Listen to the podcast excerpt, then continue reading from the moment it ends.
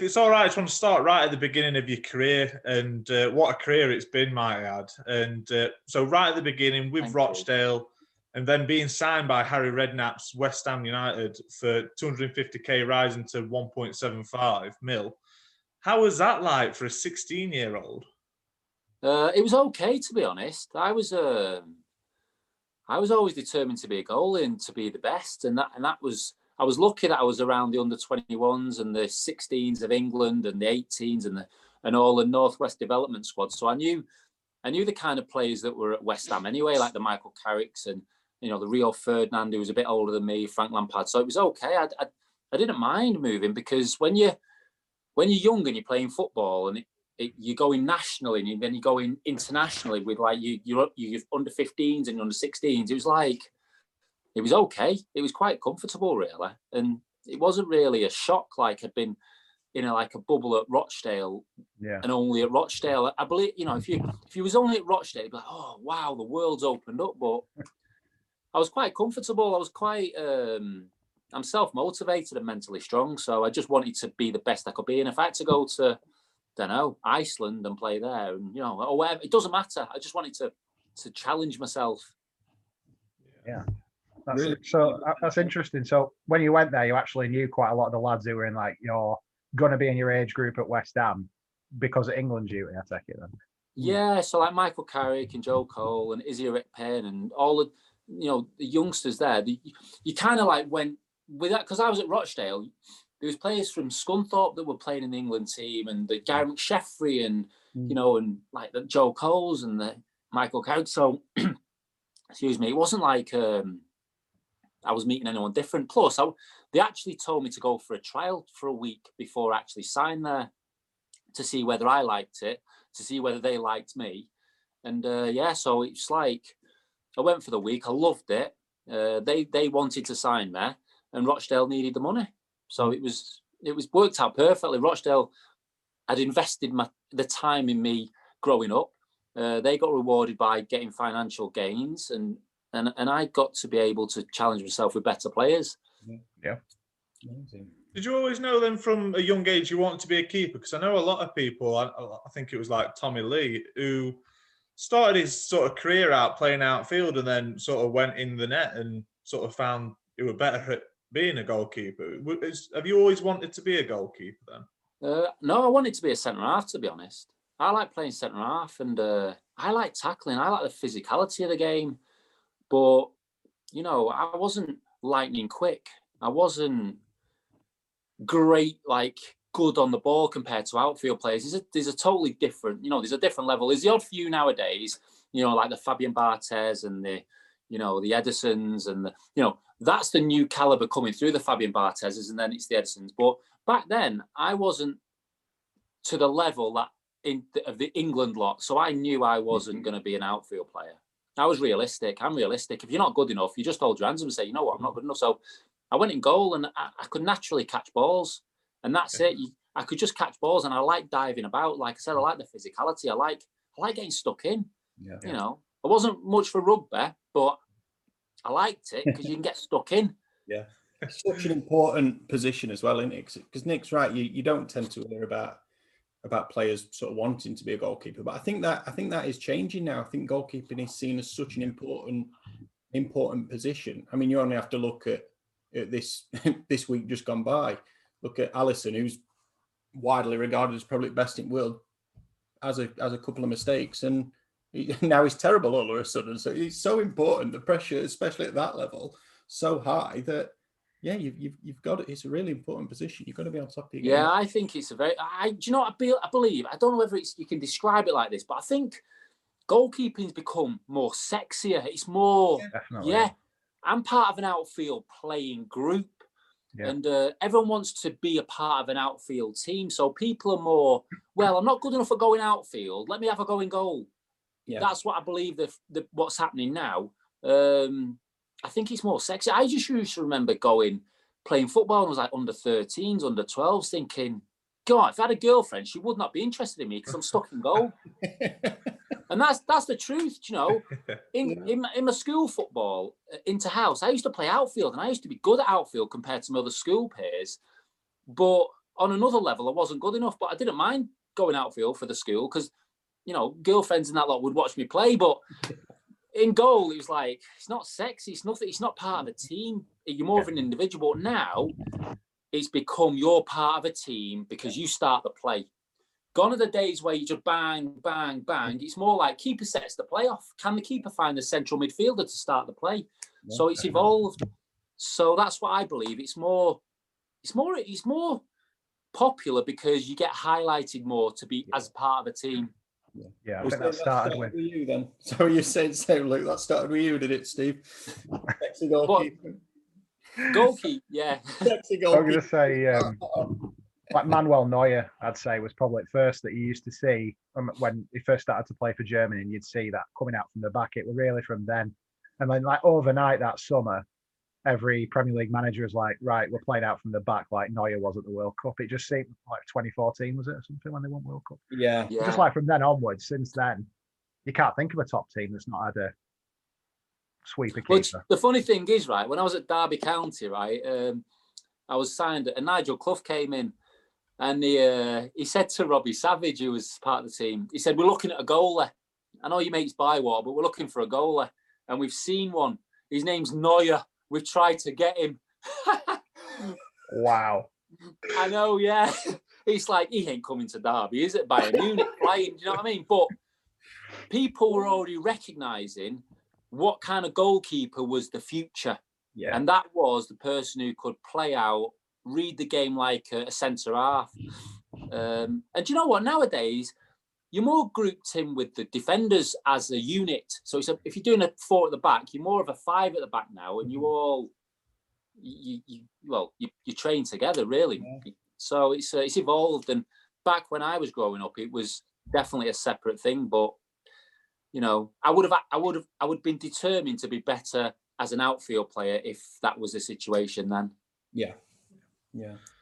So you was part of a cracking West Ham youth team. I know we've already mentioned a couple of the players like Carrick, Defoe, Cole, and whatnot. So Yeah. in 1999, you won the FA Youth Cup. What was that like being part of that squad and obviously winning the trophy? do you know what? It was really good because back then your dream is to win the FA Youth Cup. Mm. I know it's not highlighted like big time around the like the FA Cup or a Premier League game, but as a 17, 18 year old, because we won the under 19s cup as well. There's an under 19s cup, and we're the same team on the 19s cup as well. But the under the, the FA Youth Cup was massive. It was massive for us, and we just we just felt unbeatable. Like we, we just couldn't be beat. We were just invincible, really because we had everything. We had pace, we had characters, we had a team bond as well because we all used to go out weekends and and Mm. socialize together. And you know what? That's what's missing. That's what's real shame about today. The under 18s, they can't really go out and mingle, and that's you know it, it's hard. It's hard for them now. And and when you look back, you feel how lucky you were to be able to literally go to the pictures or go to Nando's or go to Pizza Express or go out on a Saturday night together just to just to be together. And we had that bond, and it was good because when you're living in London and you got Michael Carrick from Newcastle and you got other players from around the world, uh, sorry, uh, well around the world because we had Australians in the team. You had to mix because they were your mates. Yeah.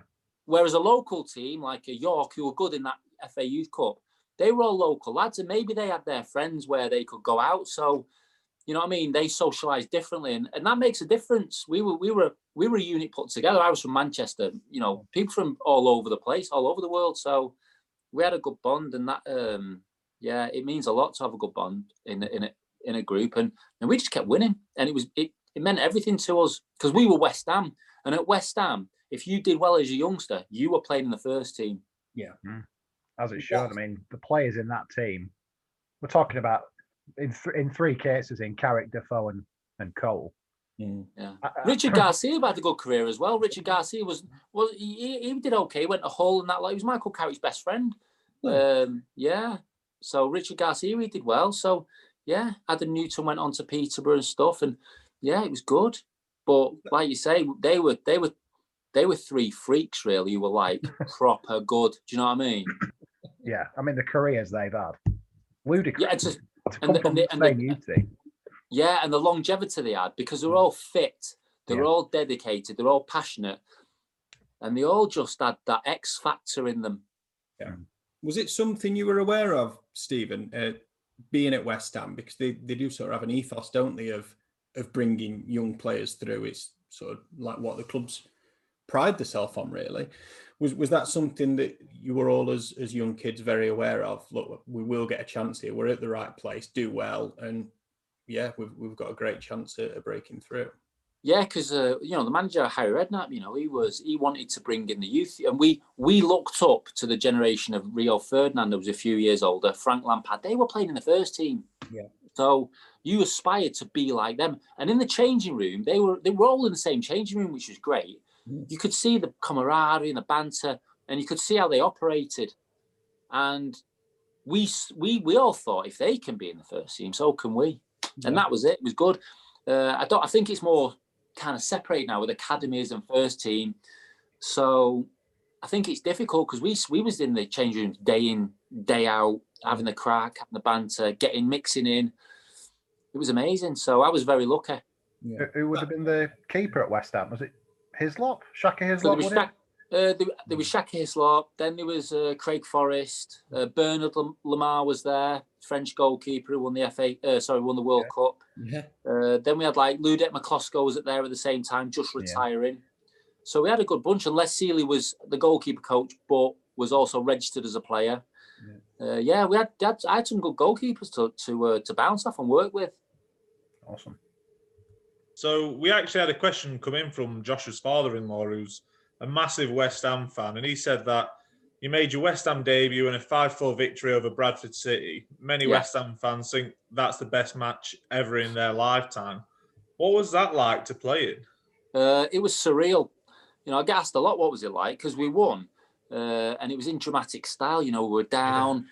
You know, people were wanting to. Paolo Canio wanted to come off the pitch. They were fight. They were wrestling for the ball for a penalty.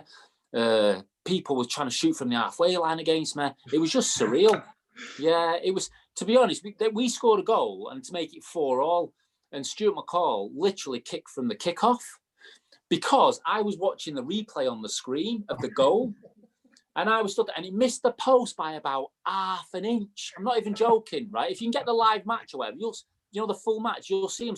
And I just casually went, "Oh, yeah, wide, got the ball and carried on. But it had everything, and um, it was surreal. It was like I I was substitute.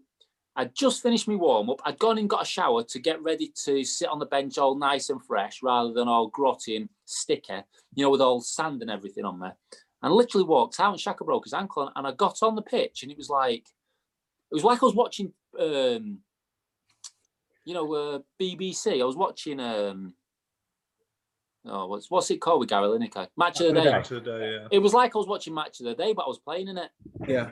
I had all the supporters everywhere it was just surreal but I loved it Yeah. Well, it's And you know what, it's- the lads looked after me as well on the pitch the lads were so good on the pitch Oh, that's good. But Yeah. yeah. not not many better games to to make your debut in. I know it was good. It was just, uh, yeah, it, no. Thankfully, we won. Trevor Sinclair at the end said, "Stephen, we won. It's great match. Well done, you." And I was like, "Yeah, we won." I'm getting a bonus. I got about a grand bonus for that. And at that time, I was buzzing. What's it like then with all the fans? I imagine they were going crackers when it's a nine-goal game. What what were the fans like? you know what? The fans are brilliant, but it was like I was, I was absorbed into everything. It was like I could hear the fans. It was brilliant. They were just wanting you to do well. If you're a young goalkeeper or even any young player at West Ham, they just want you to do well. And all you've got to do, literally, is give it your all. Never give up.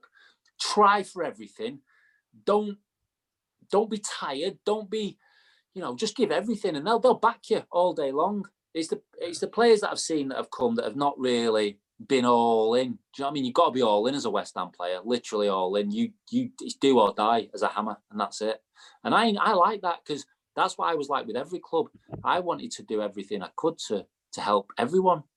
That It's, it's great to hear that because us three are football fans, and there is Yeah. nothing more frustrating than than a player doing what you dream to do, and I like, you, you don't care, mate. You can't you can't be asked. You look like you can't be bothered to be there. Just run. Yeah. Just run, just run. It's, I think the game's changing though. Everyone Yeah. sees themselves as more important than the actual club. Yeah. and I believe that that's never that never should be the case. No one's bigger than a club, and um, doesn't matter how much they're earning. It doesn't matter what how how they see themselves. I believe if you're a player, you sign a contract, you give your everything, no matter what, for the team. And these people now are too um, they're too protective of their own brand. They think they're a brand, Yeah. and that's not fair. That's not right. You, you sign for a club and you're part of that club, not a, a player who thinks it's all about them. Mm. But this is what the people are doing, and it's not right. But you know, it's a business and it's not a passion for some people. Yeah. It's a way. Of, it's a way of just um, getting a lifestyle that. Do you know what though? Those people don't last long. They last three, four years in a game, and then they go, "Oh, where they at? What they doing?" Well, they just didn't care enough, and that's the only reason. Because the talent's there, they just don't care, Yeah. and that's a shame. 100%. Just thinking back to what you said there about the atmosphere. Um, what I'm just wondering from a West Ham perspective now. Yeah. What do you make of the new stadium? Because I loved Upton Park on my visits with Burnley. Great, great Yeah. ground. I just wonder what. How do you think I've- you felt making your debut at the Olympic Stadium? I've never been to the Olympic Stadium. Alright. I've never been. I've just been playing, so I've not been to the games. But I've uh, I've spoke to people who were there, and they said that it's just not the same. It's not as intimate because you're so far away from the pitch. They've been saying. Yeah. They're saying that even the parking's like there's no parking or anything. And I thought for me, when you're a West Ham player and you're driving up to the ground, and you're seeing all the people in the fish and chip shops, the you know the shops and the pubs and the bars, you're then on your journey in. You are actually this is where your game starts. Yeah. Because you see the away supporters, you see the home supporters. This is us. This is West Ham versus whoever we're playing, and and I like that. It's very intimate. So Mm. I, if if it's not the same, I don't know. It's like you say, it's more of a business, and and and, and that's what it is. But yeah, I love West Ham. It was it was really intimate. You know, if you didn't do well, and and I didn't mind being told I didn't do well or I could do better. I wanted I wanted these people to motivate me because I'm on the same page as them.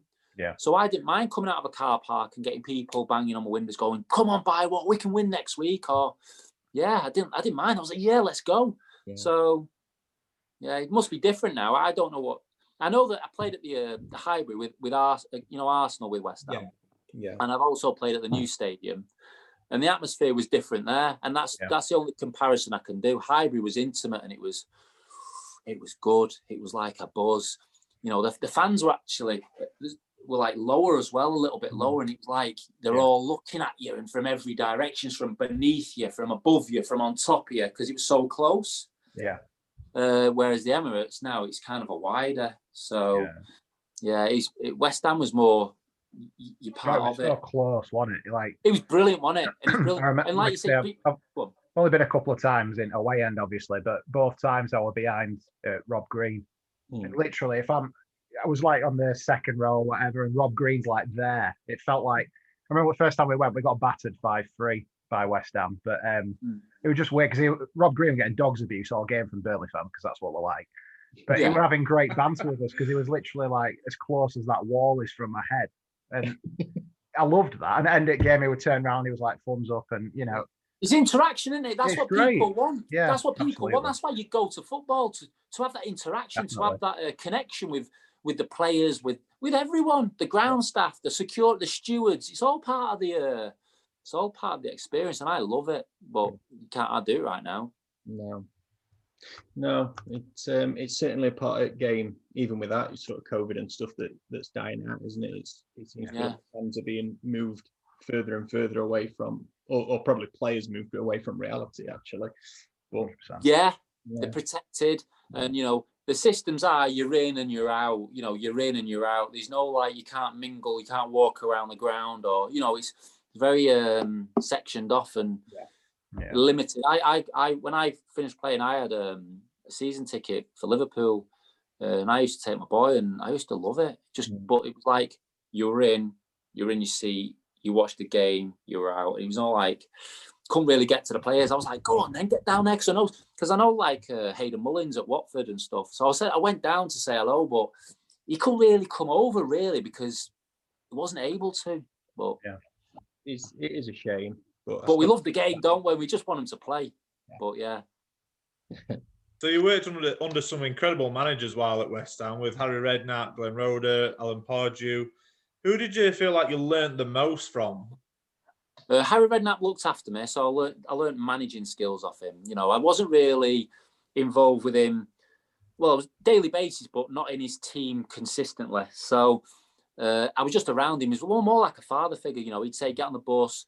When I was younger, he'd make me go and train before games with the first team, which is like an experience which is brilliant because you got in the changing rooms, you do the shooting at, uh, before the game. So he really mi- mixed me into the to the to men's football when I was 16. So that was really good. So you know, you treat people right, and um, that's what I learned from him. You, you do things right, and you treat people like you like to be treated. And if you can help someone get advantage, get experience, then do it. Uh, Glenn Roeder, for me, wasn't strong enough as a manager. He wasn't strong at all for a manager. He would definitely uh, treat people uh, differently. But as a coach, top top coach, top coach, never manager material for me. Mhm. Yeah. But that's my that's my honest opinion. He was a ni- he was a nice guy. Honestly, the coach really nice, really good coach, like detail. But could he manage a ha- manage a characters? No. Big difference. might- isn't it, that? There's a big difference. You got to be the boss. So when he came in, you know, he was saying you're all on a clean slate. Yeah, which is fair enough. Yeah. Yeah, he treat people differently, so you weren't on a clean slate. So Yeah. it's one of them, isn't it? Yeah. You know, uh, Hypocrite straight away. Alan Pardew, honestly, brilliant. I liked him. He um, he had an aura about him. He was a bit of an e. You know, he had a he had a he had a strut on him. Um, And a dance. Yeah, we used to call him Choco because if, if he was chocolate, you'd eat yourself. I can believe that. Yeah, but then then he went to fondant because fondant's on another level with chocolate. If you went to Tenerife, he went to Eleven Reef.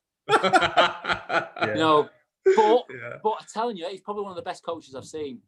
yeah. he would literally spend his time as a as a you know off the pitch he was oh look at me i'm i'm looking good yeah which is fair enough but on the pitch he was a proper coach with Yeah. the, with the individually and collectively as a group so he would be able to coach it, the whole team like amazing and link everyone in then after training he'd, he'd take like glenn johnson to the side and and coach him one-on-one Yeah. so you know what? You don't mind them characters because you think, you know what, you're a grafter. You put your you put your heart and soul into teaching people how to be better and a coach. Yeah. But as a man, you used to think, yeah, you're having yourself. But no, there's no there's there's nothing bad about that. I'm just saying it's No. what people nothing bad about that. It's just the way he was, and I'm being honest. I love characters like that anyway. Like Yeah. I think you should have a bit about you. yeah, Alan back Pardew's yourself. entertained me so much over the years when he's like, well, it was like whole player he started nailing to the side. Like, was it David Meyler? They headbutted David Meyler. Yeah. And then he, and then, yeah, he's a character. I love that. Oh, was that Nigel Pearson I'm thinking of as well? That's Pearson Nigel. held Pearson held someone down, but Pardew had a bit of a. That were it. I'm yeah. gonna say Pearson got on top of him, didn't he? Like pinned him down with hand up. yeah. I love it. I think I, I think part of it might be a bit of an act as well. You know, if they build this around him, then it, it's I think it's easier to deflect away from like a defeat or something. I think I think a lot of managers do. it. I think Mourinho builds up some kind of act. I think Klopp's mm. doing it at minute. For when the team's going through a bad a bad spell, they can they can deflect. They can go into put everything on me. I'll take up pressure. Let's let players players play. I, th- I think there might be No, do you know what? I, I, I probably disagree with that because Yeah. Pardew, yeah, Pardew would take the blame. Would he? He wouldn't do it. He'd be honest. He'd be straight up. He, he's one of them. You know when you say you have a bit about you. yeah. Well, he was able to say, do you know what? It is me, and I am I am the manager, and it is my fault, and and it is. It, it was. He, I know what you're saying, but I don't Yeah. think Pardew for me was was that kind of the manager. But maybe Mourinho is. I don't know Mourinho, and I don't know uh, Klopp. But Yeah. for me, Pardew was like, yeah, he was all right. He was straight up. He was straight up. Geezer. I don't. I, I, I thought he was all right. yeah. So moving on now to your time with Derby County, and uh, you had an emergency loan there for a couple of weeks in 2006 before signing permanently. Yeah. You wore the number 43 shirt in memory of your mentor goalkeeper coach Les Sealey, who Yeah. sadly passed away. But how did it come about picking that number? And did you, well, knowing when you wanted to move, did you always want to sort of wear that shirt number? Yeah, they said to me, "What shirt do you number number do you want?" And I just said I like forty three because I was moving on from West Ham, which he was like a big influence on my career at West Ham, and he was the one that wanted to sign me because I was um, he was the main goalkeeper coach with with Harry Redknapp, and he said we're signing this goal. He's, he's a very good goaler. Yeah. So when he took to you know he was he spent years on me looking after me like a son, and when the um, and when they said what number do you want because one's gone and you know there was Lee Camp there and Lee Grant there, and I said I'll have number 43 just because he shouldn't have died at 43. God took him away. Too soon. And that was it. And I, uh, I I'm I'm the most loyal person ever. Yeah. And uh, I remember uh, how I got to where I was. And uh, yeah, that was it. And they were okay with it. And and at that time, people were people doing mad numbers and stuff. And Yeah. I just thought I wanted 43. Yeah. It says don't get Josh started on numbers. No, I am, I am a stickler for my shirt numbers. I, I like my goalies to wear either one or 13, but when, when there's a story like that behind it, Yeah. I- Do you know what? I didn't mind 13 because my, my mum was born on Friday the 13th. So all that superstition, I didn't care. yeah. So I don't mind 13. No. And then I got I got to a stage where the manager wanted me to be the number one. So I would wear number one but because the manager said I want you to wear number one. So I understand there, but goalkeepers one, yeah, definitely. I just at that period in my life I wanted to represent because one wasn't available, 13 wasn't available. I wanted to represent something that was that means a lot to me. It still means a lot to me now. I think it's No, great. it's We had a player at Burnley who did similar, Scott Arfield. And Yeah. He'd, have, he'd have annoyed you, Josh. He was a left winger, but he had number thirty-seven. I think it was his best mate had died, and that was his Yeah. age. And I think it's brilliant. It's what I'd do if I were a footballer. You'd look Yeah, at something that means means something to you personally. Yeah, it's something you're on the pitch and you feel like you're with that person, you know, and you're Why- and you're bonded, and that's it. I um yeah, I, I if there's a story behind it, I'm all right. it's just I know um is it the Wolves goalkeeper? I know that- I know they've retired number one, but he still wears Yeah. number eleven, and a goalkeeper wearing number eleven. I know it's, it's crazy, isn't it? Can he not have to? Yeah. Yeah, What? Some Any- goalies are funny. They want one and they want this. yeah, And yeah. I think that's it. I think that's probably what it is. He he only wants to have the number one on his back, but he's got two of them now, hasn't he? He's got two. Yeah. he? He better be twice the goalie. So I'm a massive Derby County fan anyway, Stephen. And one thing that I've always wanted to know was in sort of 2007, 2008 year, the Premier League season, obviously the disappointment of Derby being relegated. What was what did you feel like what went wrong in that season? Was it The, pre- the Premier Probably- League. yeah, in the Premier League season? Was it the managers or was it just like the dressing room uh, atmosphere? What did you think that went wrong in that year? We just weren't good enough. Hmm. We Yeah. just we went up too soon, and literally you're chasing pigeons. It's it's hard. You, it's, it's hard. The the talent that you're up against compared to what you've got now. In the summer before that, if you if you if you're a, a player not at Derby County and you're in the Premier League, because Derby County, when you go up, you need actually Premier League players to come and help you out, don't you? You need to buy those players.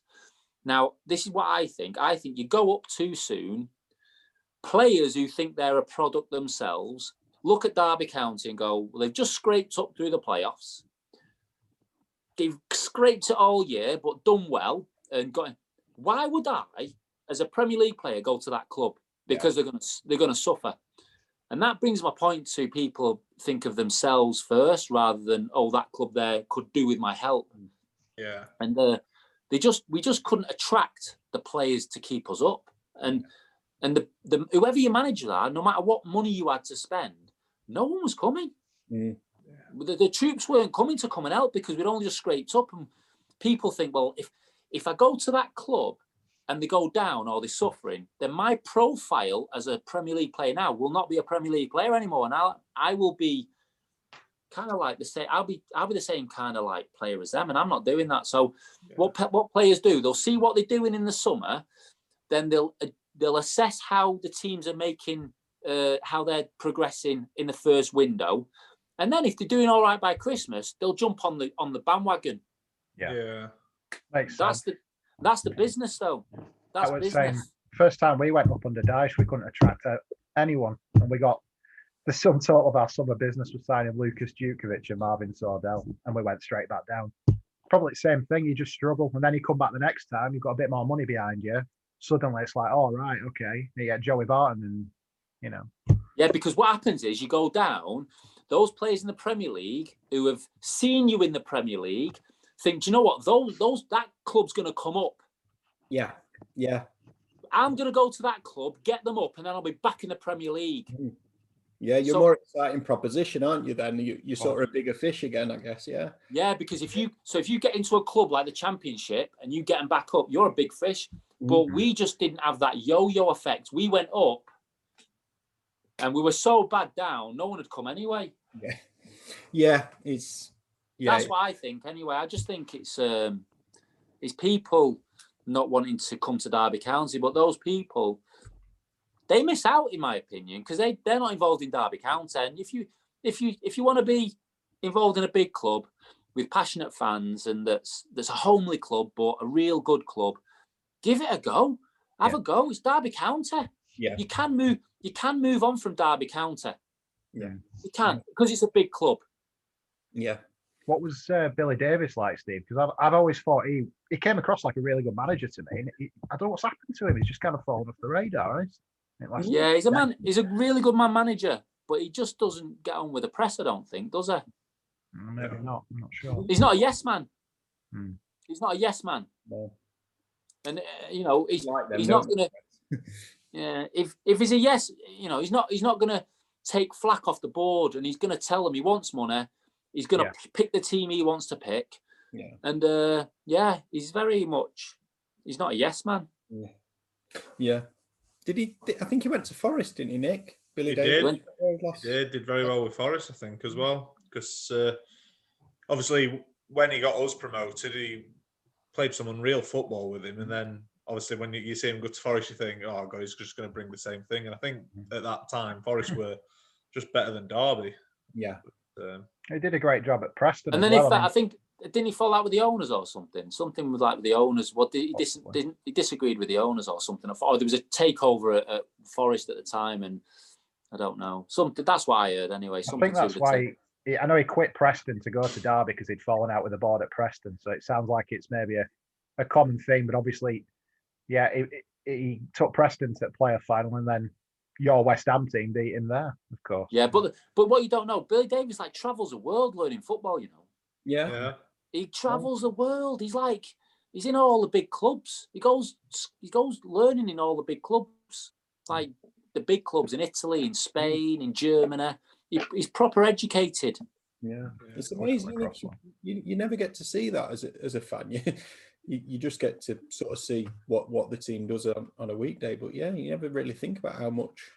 the background he does to bring, and then he, he brings all that knowledge, all that experience of what other clubs are doing, what other teams have been doing, how their pre seasons are done, what games, what formations, and all that, and he brings it all to the team he wants to manage. Yeah. But you know, he was he was a clever man. He's very he's very detailed, Mm. Yeah. and he's a winner. He wants to win. Yeah. Be great to see him back in English football really as soon as possible. 'cause I think it's missing a strong character into it really because he does seem like he's passionate about his job. Yeah. Yeah, I'm So- Yeah, the, the- I don't think there's. I don't know. I think it's more like, um, in, in my opinion, the game's going. You're more of a coach. If you're a manager, you're more of a coach. Yeah. You've got to manage. Uh, you've got to be like head coach.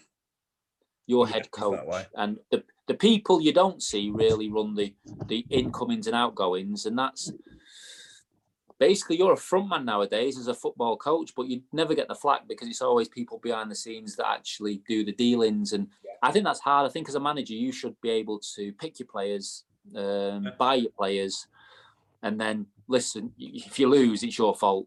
Yeah, Yeah. It's all directors of football and, and. Yeah, but it's just it's business, isn't it? It's more of a business is conforming all the rules, all the regulations, all uh, how you behave, everything. It's it's more into line with the real world, if I'm being honest, and Yeah. and that's how it, I think it should be like that. It should be in the real world. It's not, you know, you shouldn't be able to, I don't know, spend what you like if you can't afford it. You shouldn't spend it, Absolutely. Yeah. and that keeps that keeps it real. That keeps it real to life. If if you if you're spending money that you haven't got, it's- you, it's not right, is it? No. No. And I think that's with with our clubs are coping in this pandemic and stuff that that couldn't be more true of, as of right now, could it? The people need to spend within the limits. Well, they're getting bailouts from the Premier League, aren't they? Yeah. Yeah. because the Premier, do you know if you think about it, the Premier League needs these need the the, Yeah. the Championship and all the other clubs to actually survive because they're all bringing youngsters through. And if their youngsters haven't got a platform or a position to play in these teams to get Mm. experience, Yeah. the, the house of cards fall, don't they? Yeah, we've spoke to a few guests, and as much as you can play your academy football and that, there's no replication for for sort of league league men's football. No. You No. play as many academy games as you want. You, you're not going to get that experience that you got beating Bradford five four in part with those fans who, who care, un, unless you're doing it. That that no No. academy game's going to replicate that. No, I just think it's like um, you know, it's competition, isn't it? Yeah. You know, you you can have a kick about with your your family or whatever, or your cousins or whatever at, at a do. Mm. But you you go on your Sunday morning and you're playing against another team that you don't know. There's a different there's Yeah. a different mentality in there. You know, you're not you're not at a wedding kicking a ball with your family and it's all a bit oh okay just tip tap it. yeah, you want to win, don't you, on Sunday with your mates? And that's the same with, with academy football. It's it's more. There's a different. Listen, it's it's good. I think academy football good for technical ability. Yeah. But the competition and the aggression and the passion Mm, is totally different, in my opinion. yeah, yeah, yeah. I And what's riding on it? You know, we've had that many That's uh, players who are saying, you know, they're paying for them, they're paying for the mortgage from the win bonus and everything like that. I You- do also. I do also think that the academy academy like 18s, 23s, they're actually learning, right? So I've been doing some volunteering at Burton because I think it's it's good that I give back some hmm. time while while the pandemic's going on. Like I was saying before, you know, under 18s, I used to go out and that lot and, and Yeah. be, but they they can't do that. They can't go to the gym. Yeah. So when I'm there, I've actually learned over the last couple of months that it's more of an education rather than the competition. There's there's a balance. You can give guys competition to, but you need to educate them on how to play. So after a game, it's more of more like an open speech. Like the players will say what they feel about how the game's gone. Yeah. In real in, in men's football, in the competition, the first team football, it's your manager speaks. So there's a bit of a trade-off. So Yeah. the competition is not the same, but the values are just the same because one's learning and one's trying to win. These mm-hmm. are winning but trying to learn as well. So but it's it's different, yeah, but still good, if you know what I mean. I'm just after the game, all the all the under 18s like have a like a say. Well, I think I could have done this, or what about this? Could we have done this? And I'm thinking, you know what? That would never happen in a first team dressing room. Yeah, No. you just get pinned up. It would it would just be the manager says you should have done this because the manager's in the highlight and he's the one that's in the spotlight and he's the one that people look to to answers for why you didn't win. So it's all it's all it's all it's all getting like um, real life. As a kid, you go to school, you learn, then you go to work, then it's the real world, Yeah. not the learn. You know what I mean? It's it, Yeah. it's literally parallel to that. And, and everyone will understand that. You go to school, you learn. You go to work, and it's a different kind of learning. It's real. yeah, You make a mistake, and it costs. hmm yeah. No, it's a very good way of putting it.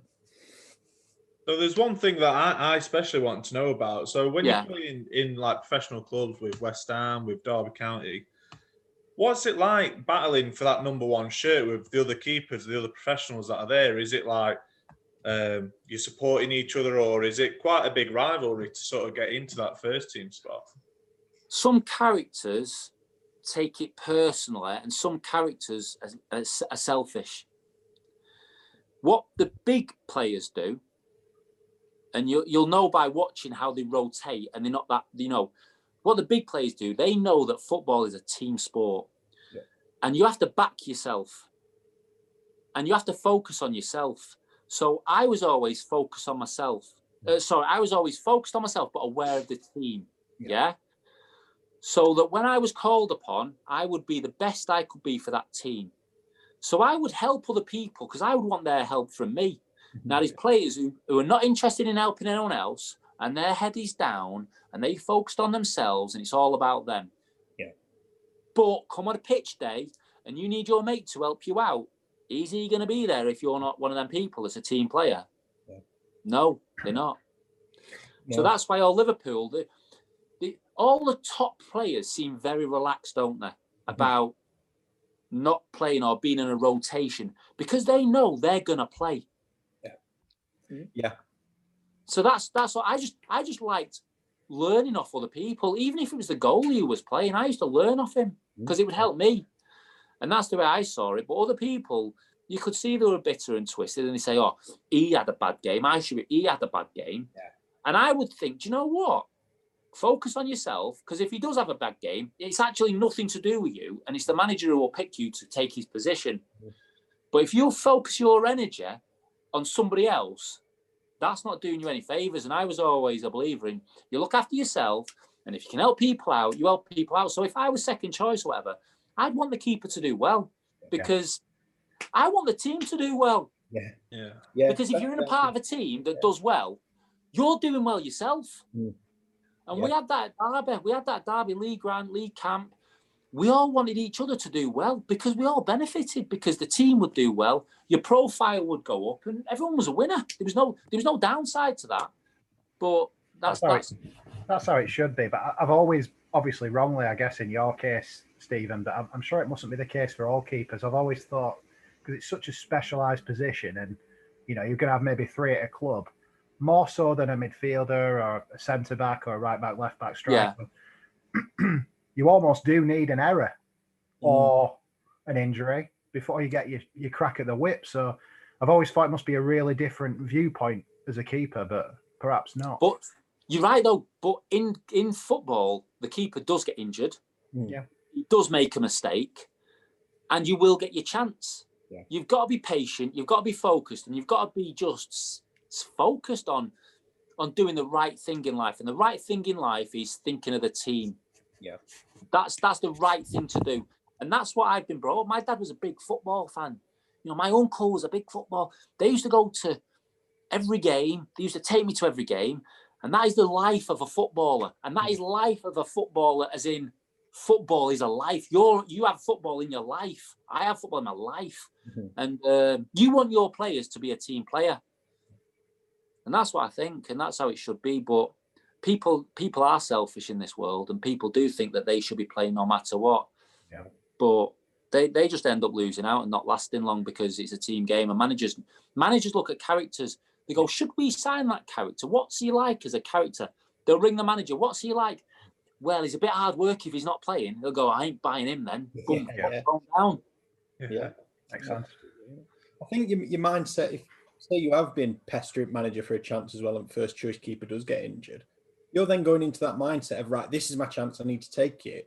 Whereas you should be right, I want to win this for the team. Surely you're putting more pressure on yourself if you're building up your one chance that much, and you, you've you've got to then perform, haven't you? Whereas if, if you've sort of worked as a team player, obviously you've still got pressure on you, but but you've still got the same goal that, that you would have when you're not playing. You want the team to win. You want the team. Well, it seems, I don't, listen, as a player, there was nothing wrong with a player going to a manager going, why am I not playing? Yeah. Uh, what can I do to, to even have a chance of playing? Yeah. There's Yeah. nothing wrong with that. But at the end of the day, the manager picks, you, picks the team and then you have to respect that and you have to get on with it. But, you know, I've been in, I've been in seeing managers and gone, Gaffer, is he your lucky charm? You know, do I, am I going to play here or what? Is he your Yeah. lucky charm? So I've been in that position where I've not been playing, and I'm basically asking, what can I do to Mm. to, to even be involved? Because that's it. You, you want you want to play, but you want to know why you're not playing and, Yeah. and what Yeah. what can you do to. You know, Billy Davies said, "Stephen, you're a fat bastard. Get back, get go do some running in the morning." So that's what I did. But I knew if I didn't do that, I wouldn't play. Yeah. So yeah, but I like I like competition and I always enjoyed it. I learned a lot from everyone, and I think no matter what industry you're in, you can learn from the man who's next to you doing the same job. Definitely. Best Yeah. attitude to have. Hundred percent. So, on a personal level, then with Derby County, what, what's been your favourite ever moment in a Derby County shirt? Um, obviously, Wembley was really good, but I liked I liked the whole year. The whole year for me was like one big ride, and it was amazing.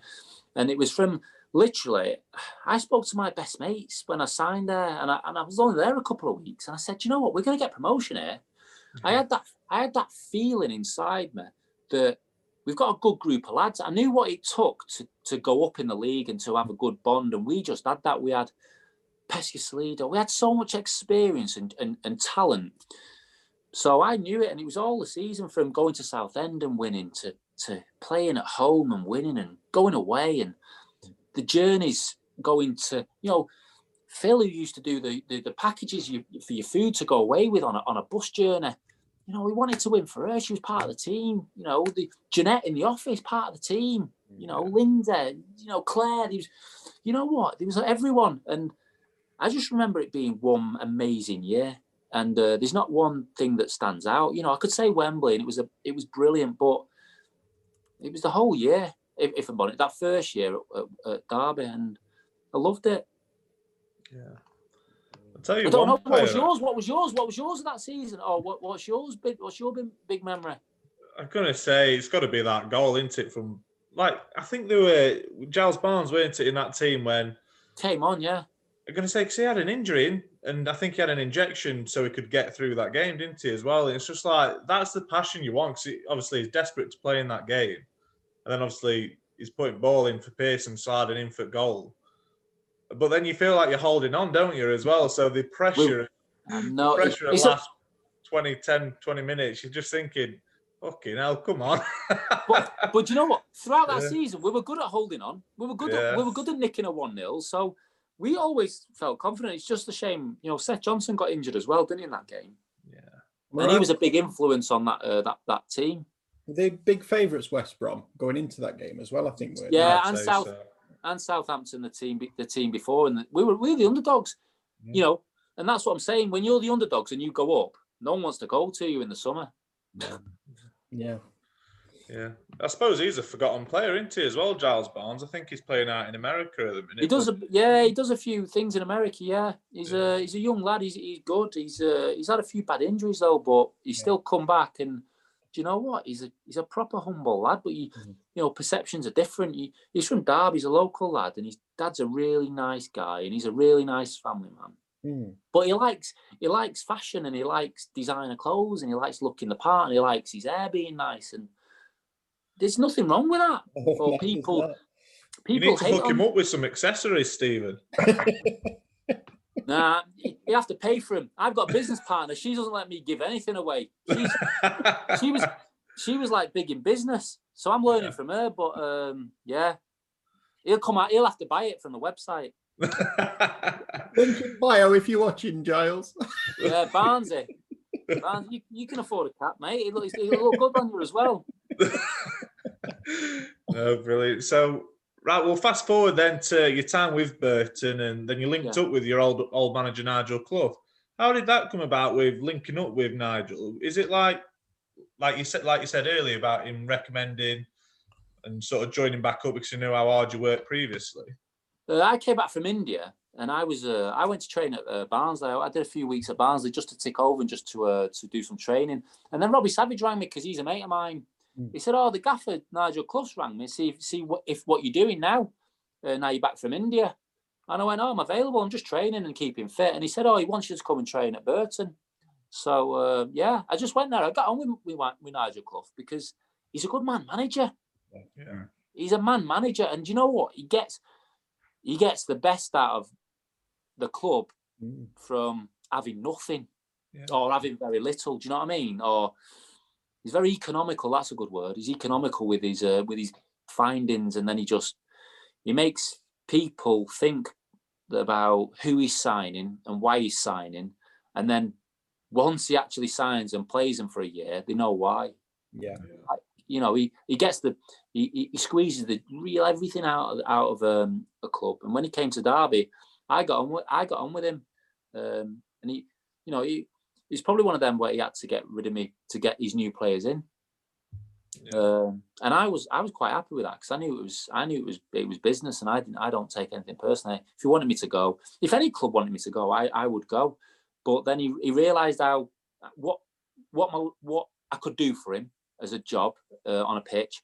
He knows I was always super fit, and he knows my attitude was a team player. They're all key things. And I was on a free because I'd gone back from India, so it's a no-brainer.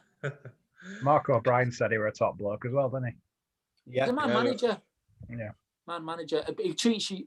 He's got. He's got a son, so he treats you like, you know, if you need a day off to go to a funeral, no problems. Or if you, you know, if you day off here, day off, no problems. You know, if you've got issues, he'll understand. He'll, he'll he'll help. He'll try and help you. So you know.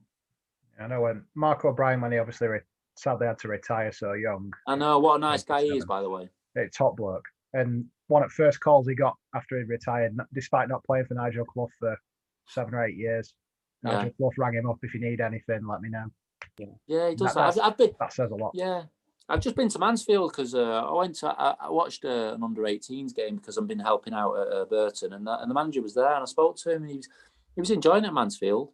Yeah. He's he's he's, uh, he's enjoying it, but he was always saying if I can do anything, help you out, and no problems, he will. He seems seems a really nice nice guy from from what you and, and Mark said, and I think he gets quite a bit of unfair fair criticism because he's, he's done a really good job at a lot of clubs. He's, he's Yeah. you don't get You know what he doesn't get? He doesn't get the opportunities that he should get.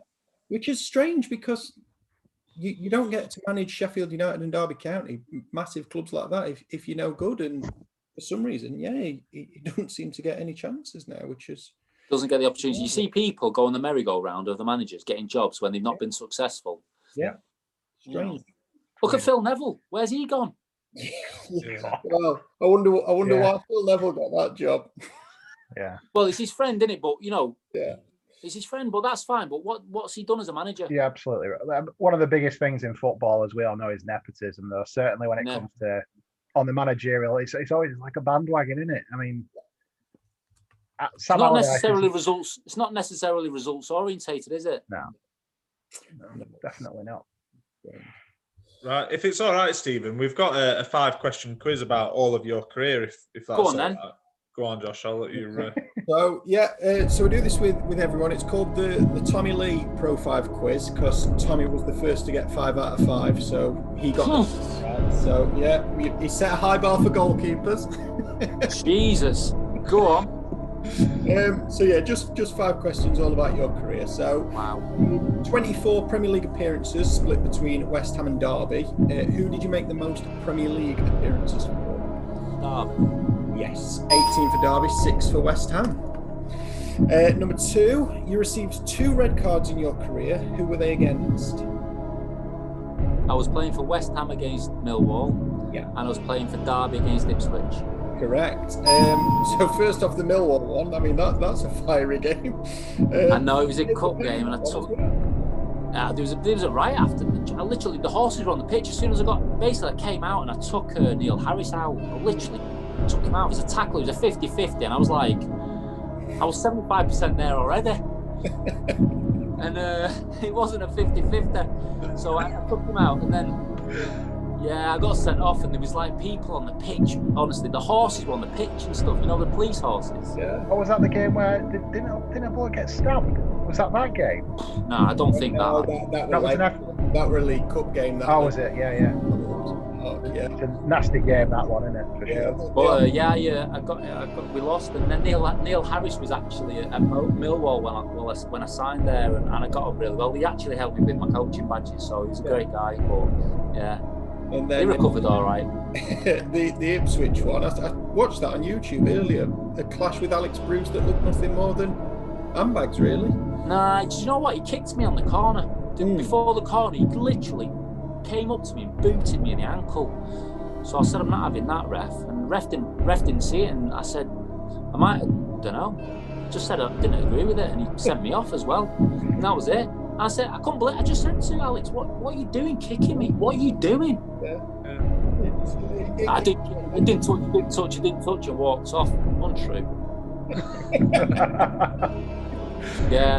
it looked it looked a harsh red. Um, You know, because nobody saw me. Nobody saw him boot me. He just literally ran up and just booted me before it. Couldn't. Nobody could see it. no, strange. um, number three, you kept well over 100 clean sheets in your career. For which club did you keep the most clean sheets? It's got to be Derby County, hasn't it? It is Derby County. 45 for Derby County, 21 West Ham, 20, yeah. 15 for Wednesday, and 14 for Burton. I always think you don't get anything for a clean sheet. I'd rather win.